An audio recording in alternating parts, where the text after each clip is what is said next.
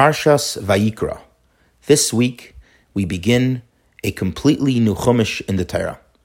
As we have just concluded the book of Shemais and the portions that spoke about the building of the Mishkan, we now begin with the actual service that was done in the tabernacle, primarily to bring karbonis, sacrifices to God.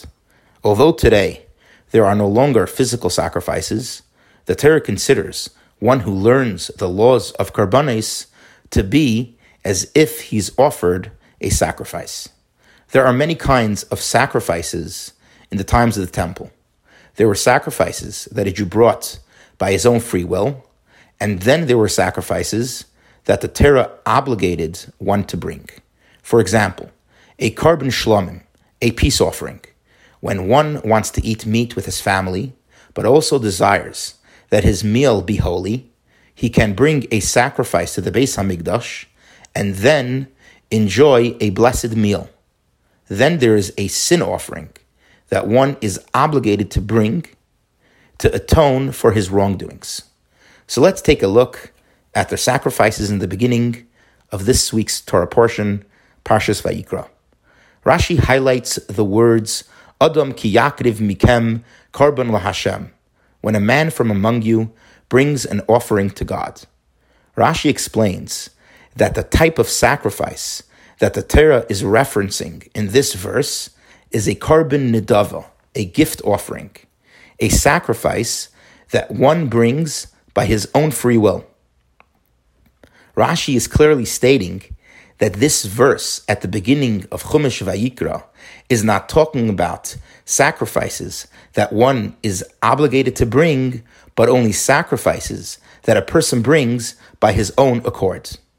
At first glance, it seems that the reasoning for Rashi is based on the words of the Torah, ki yakriv, when a man offers, as if to say, im, if a man offers.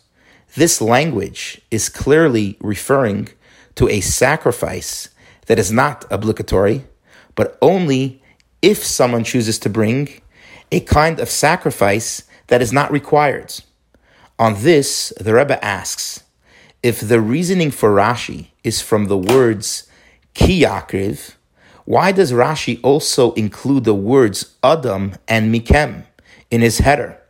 Rashi should have only included in his caption the words kiyakriv, which is the reasoning for why Rashi concludes that it's a korban nedava, a gift offering.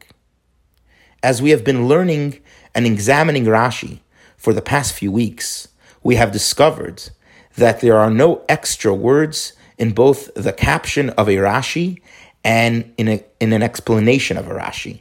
Every word is perfectly accurate and needed for its conclusion. Therefore, we must say that Rashi had a specific reason for including the words Adam and Mikem in his header, and only with the above mentioned caption can we conclude that the Torah is referring to a nedava, a gift offering. The Rebbe explains since this is the start of a new Chumash, the book of Vayikra, it makes more sense to say that the Torah commences with sacrifices that are obligatory before mentioning sacrifices that one brings as a gift to God. If indeed the Torah is speaking of sacrifices that are a gift, then the Torah must specifically specify that. The Rebbe continues and says that this is exactly why Rashi captions all four words of Adam Kiyakriv Mikem, because all these words are needed to prove that the Torah is speaking of a gift offering. If the Torah would have only said the words Adam Kiyakriv, meaning when a man will offer a sacrifice, and not include the word Mikem from among you, we could have drawn the conclusion that the Torah is indeed talking about required sacrifices. And if one were to ask as to why it says ki yakriv, meaning if one sacrifices, is because the Torah is also including sacrifices that a non-Jew may choose to bring. In other words, Really, the Torah can be talking about required sacrifices. But since we are including sacrifices that non Jews may want to bring, the Torah uses the words ki yakriv if. To refute this, Rashi included the word mikem from among you. Rashi is saying that the Torah is actually commencing with gift sacrifices, because now the words ki yakriv, if one were to bring, can only be referring to the Jewish people, because it says mikem, from among you, from among the Jewish people. This is why Rashi included in his header mikem with the words ki yakriv, but still, why did Rashi include Adam in his caption as well? To this, the Rebbe says, that without the word Adam, we can still conclude that the Torah is speaking about required sacrifices. And the reason why the Torah uses the words ki yakriv, if one were to sacrifice, is because there's a type of offering that the Torah categorizes as, a, as obligatory, but yet we do not force him to actually sacrifice it. For example, if a person sinned when he was a child, while the child does not have to bring a sacrifice, the sin which he had done is in the required class of sacrifices. The Torah gives a Jew the ability to atone for this action through giving a sacrifice when he's an adult.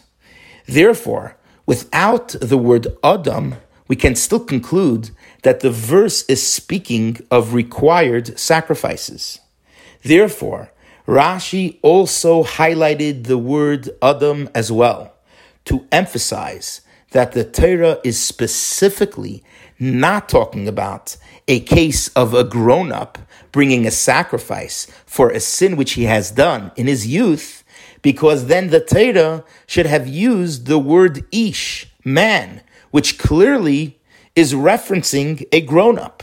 The very fact that the Torah used the word Adam which is a general word that can be used for all ages, proves to us that this verse of Adam ki yakriv mikem at the start of Chumash Vayikra is specifically talking about a gift offering.